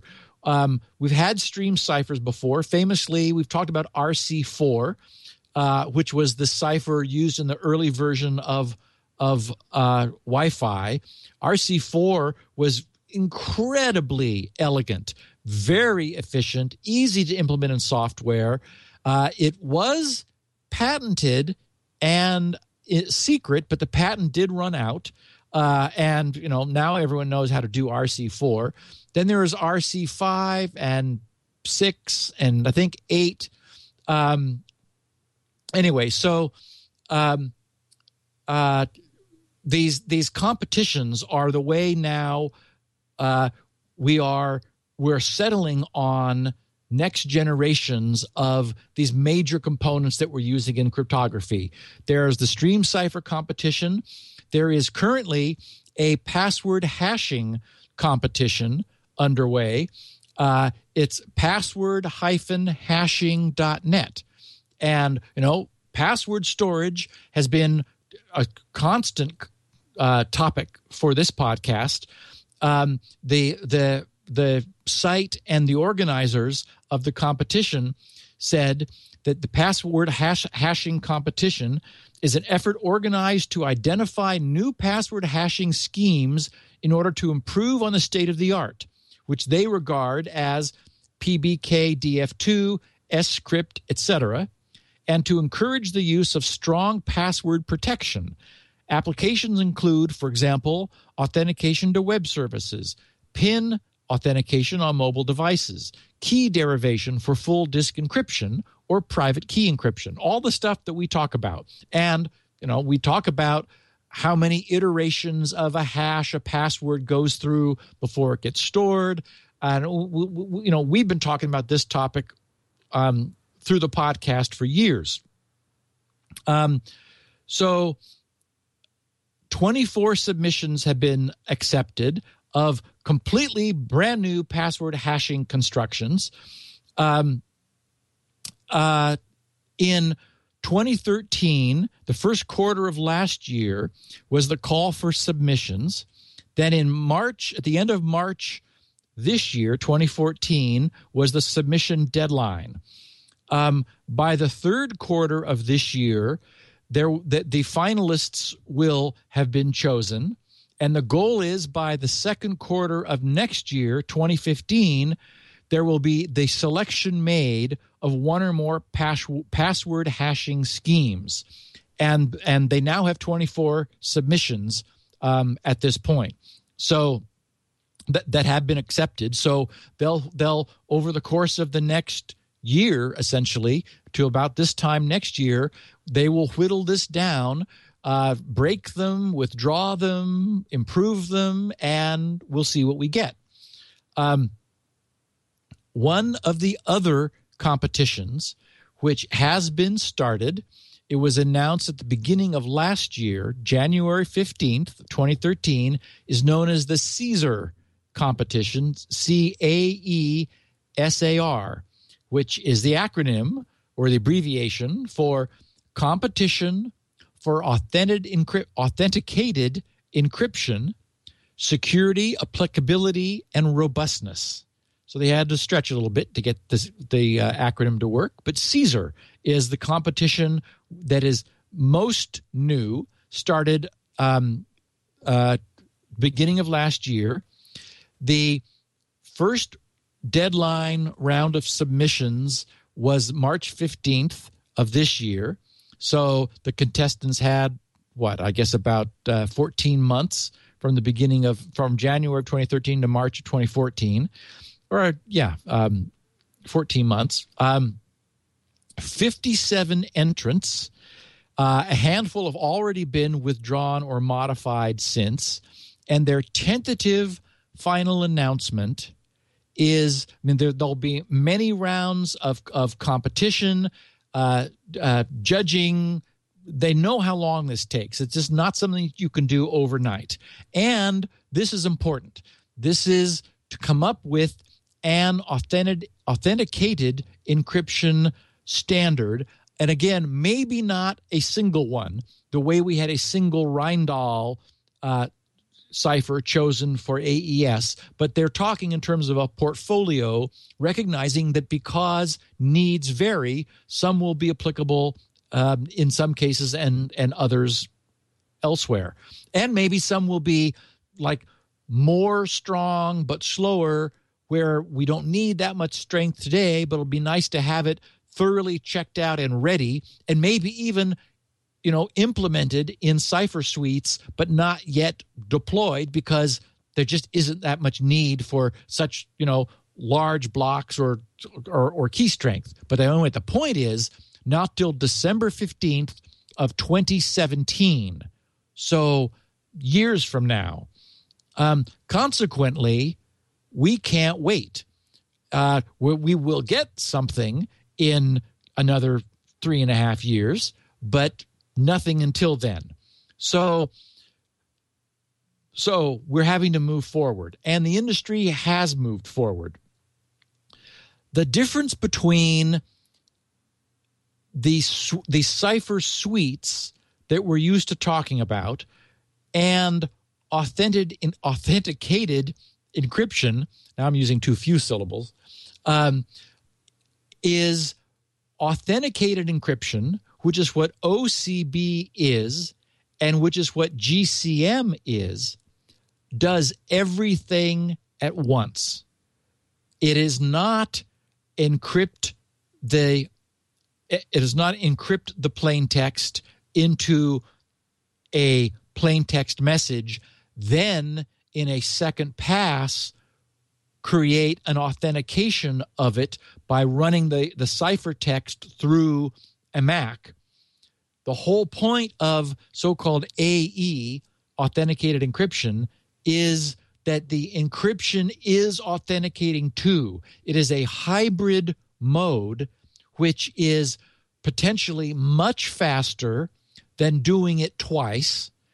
Um, and many of the good ones are, are known as online modes, meaning that you don't need to know the length of the res- of, of the input in order to compute the output. Meaning you can you can start feeding the plain text through a black box ciphertext is coming out and then when you're finally done and we don't know when that is you say okay this is the end of the message and then the algorithm completes itself and computes at that time an authentication tag which is a function of everything that came before very much like a hash and, we've talked about hashing, which is a function of everything that came before, except this is under the influence of a key. And that's another thing that's different about a single hybrid authenticated encryption mode is the other ones need separate keys. If you're going to encrypt text and then authenticate it, cryptographers have been very worried about interactions between the between the two processes if you use the same key. So the the problem with the separate encryption then authenticate, which is what, for example, SSL and TLS are typically using now, is you they have for security you need separate keying material.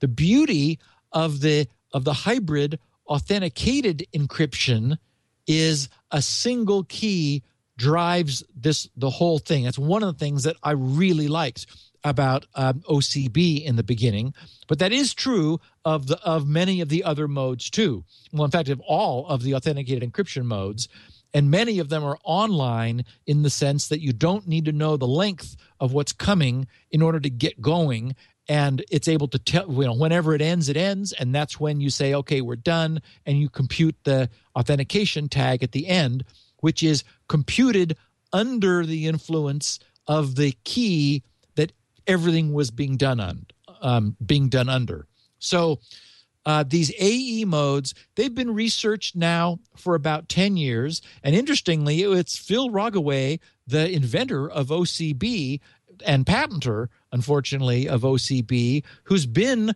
in the forefront of authenticated encryption. He has designed several other AE modes, which actually aren't as good as OCB. Um, maybe he didn't think they qualified for intellectual property protection, or maybe they they didn't, or he just thought he had something better up his sleeve. I don't I don't know the backstory behind why this you know OCB got patented um, except that maybe you know he had to demonstrate he was inventing stuff for the regents of the university, and so he created some intellectual property and slapped a patent on it in order to prove it. So there are a bunch of existing AE modes. Um, they vary in their speed, in their complexity, in uh, that is how complex they are to implement. Um, uh, whether they are whether they are free or not, whether they have patent encumbrance, um, how widely they are used now. That is how well proven. Um, it's becoming very important also to consider whether it can be implemented in hardware because you know where hardware is becoming more soft and hardware custom hardware is blazingly faster than anything you can do algorithmically in software. That's why, for example, hashing, when there was incredible pressure by Bitcoin to to move into hardware, it first went into field programmable gate arrays and then into fully custom silicon because that's where you get your speed. But it's certainly possible for a for an algorithm to be designed to run in software and be just awful to implement in hardware. I mean, you you know you, you you give this to the hardware guys in the lab and say, okay, we need you to turn this into a chip, and they just look at you and say, oh, please don't make us, because it's you know. Whereas some other some other equally otherwise good and secure solution might just be a cakewalk in hardware. You know, some big lookup table and wires running around in circles, and out comes the answer. So it's so that that's one of the other ways that that you know future crypto is being evaluated because we're looking at, for example, the need to encipher speeds that are often you know many gigabytes per second you know many billions of bytes per second have to be able to be run through a cipher and authenticated on the fly uh, you know as that fiber optic you know heads under the ocean. So so there really is a need and, a consideration on the hardware side so um and and then of course the other interesting thing is there's this notion of associated data. And this was actually something, again, that Phil Rogaway pioneered. He said, okay, we want to authenticate the ciphertext. But what about if we allowed the authentication envelope to extend further than what was encrypted into what he called associated data? And so for example, this is very useful. Things like the header of the packet. Imagine that you could start your start your process at the very first byte of the packet. Run through all the headers which have to be kept in plain text in order for the packet to be routed. That's where your IP is, that's where your port number is and your protocol ID and version and other things that that describe the the contents that you want to encrypt, the encrypted payload of the packet. But you specifically don't want, you can't encrypt that, but you would like it protected. You would like the tag at the very end to include in a, in a cryptographically secure sense the non encrypted header data so that any hacker who tries to mess with that will similarly break the entire packet. So you're protecting even what isn't encrypted, and that's known as associated data. And those ciphers are called AEAD, which is authenticated encryption with associated data. Um, so, and that was one of the things that I liked about OCB was it did that, but so does the one that the industry has settled on, and that is this so-called Galois. It's, it's spelled G A L O I S, and Galois fields are a are, are a well-known uh, component of crypto. Um, they're also known as finite fields. We've, we've talked about that a lot. That, that, that, that this is the idea that you're doing work within a confined bit length. So you're taking bits of a certain length and combining them in some way with maybe bits of the same or other lengths eh, but you're ultimately doing it with what's known within what's known as a finite field which which the short version of that is you only keep the remainder that is what you do inherently overflows the bit length and so you say i don't care about the most significant bits. You keep the least significant bits. You keep the remainder, essentially. So, so in, for example, in, in the fact of this Galois counter mode, it uses a finite field of 2 to the 128, which is to say 2 to the 128, or I'm sorry, 2 to the 128 is, is 128 binary bits, and it operates with data that is that size and there's a there's a place where you're doing a a a, a so-called Galois multiplication, where you're multiplying a, two 128-bit vectors by you know with each other, and we know that multiplication doubles the length of things. Whenever you multiply two things, you're going to get something up to twice as long. So the result of a of two, the result of a multiplication of 128 bits with another 128 bit value will be a 256 bit result. This discards the most significant 250 or most significant 128 bits, keeping only the least significant, the lower half, essentially. Um, but there are other modes. EAX, which is another, it, that is a two pass um, mode, uh, also developed uh, by by by Philip. He's like I said, he's been in this for a long time, uh, but he wasn't involved in GCM. Uh, and there are some other modes: CCM, XCBC, IAPM, CWC, and and then of course scores more coming from the Caesar competition. But we don't get that for three and a half years. So my need in SQRL and the industry's need for secure communications with you know where we're in in an we're under increasingly uh, strenuous performance pressure we, we have to minimize overhead. We've talked about the the overhead of SSL and encryption and how, you know, being able to cache SSL sessions means we're not having to renegotiate SSL sessions all the time, but we are still having to perform encryption and decryption at each end. We want that to be as fast as possible. So we want to drop the need for a for, for the current modes, which are a round of of encryption and then authentication on the outgoing end, and then a round of authentication followed by decryption on the incoming end, thus hybridizing that into authenticated encryption. So GCM is an NIST standard. Uh, it it's been accepted uh, into OpenSSL. It is in the TLS version 1.2 spec. So GCM modes now have assigned numbers and they're in the standard. Firefox and Chrome supports them both, as, as I mentioned, as does OpenSSL. And it is uh, GCM is also available in IPsec, which is the is the standardized IP security, which is part of IPv6 and is available on top of IPv4 now. So that's pretty much the one that has won the game. It is um, it is a as the name as the name says Galois counter mode. The Galois is this is abbreviated GF for for Galois field or or which is a finite field.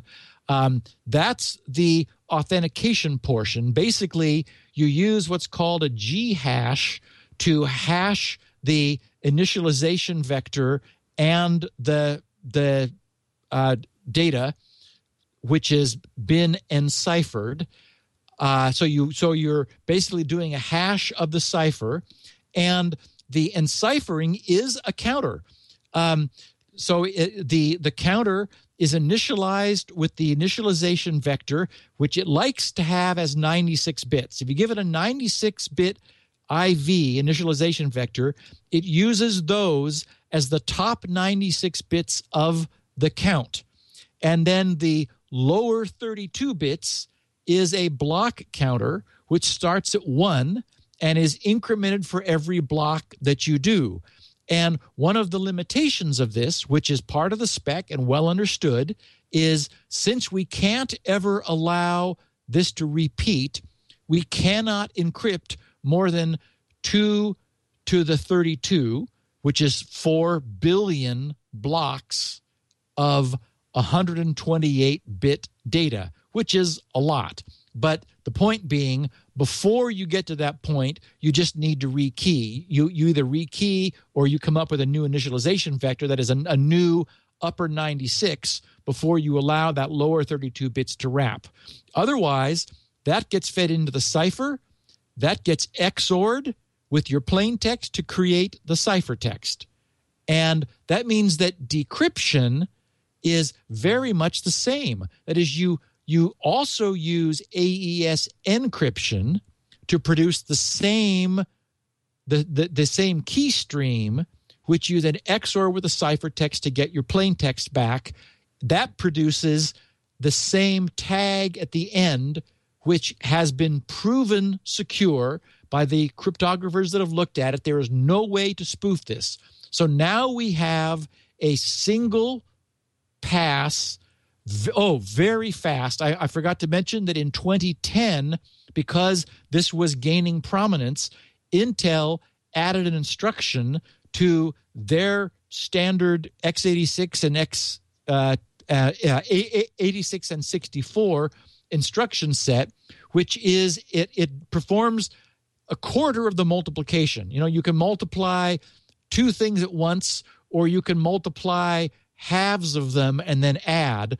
Uh, it was convenient and made more sense to Intel to do this. So they have a bizarre named instruction, which basically it's a 64 by 64 bit instruction that produces a 128 bit result specifically in support of the GCM mode.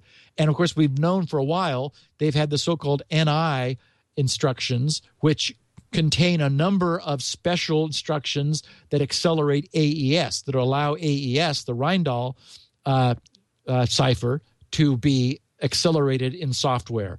So we're really seeing hardware you know the, the, the standardized hardware moving towards supporting the standardized protocols uh, the protocols are becoming open they are the, becoming the result of competitions among des- designers in the academic and commercial world who publish these things freely who produce open source open license uh, you know all the cryptographers pound on each other's work.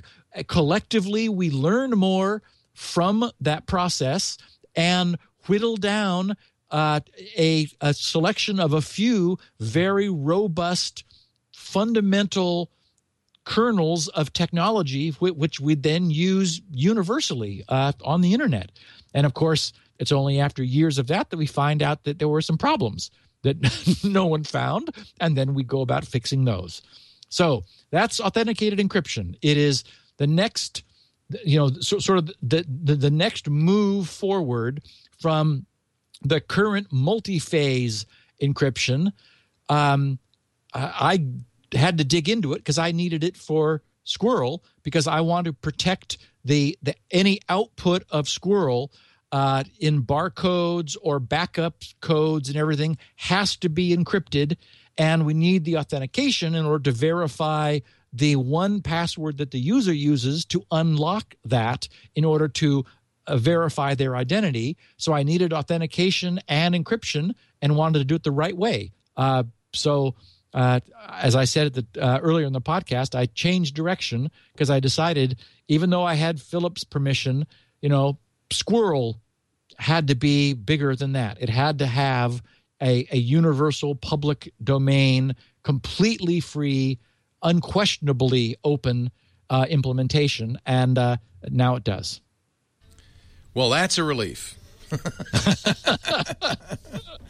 Steve Gibson is at grc.com. That's the place where you'll find the uh, SpinRite, the world's finest hard drive maintenance and recovery utility. You'll also find uh, 16 kilobit versions of this show, transcripts, and of course the forums and a very active community talking about SQRL and other things. If you've got a question, if uh, you know the internet allows, we'll have a question and answer episode next week, and uh, you can leave those questions at grc.com slash feedback. We have uh, 64 kilobit audio and high def as well as SD video of the show available at our site, twit.sn, and wherever podcasts are aggregated, or you could use our apps, watch live, because we do it every Tuesday, 1 p.m. Pacific, 4 p.m. Eastern Time. 2000 UTC on twit.tv. But you can also get after uh, the fact on demand audio and video. As always, the apps are great for that too. Thanks, Steve. We'll catch you uh, next week. Thanks, Leo. On Security Now. Security.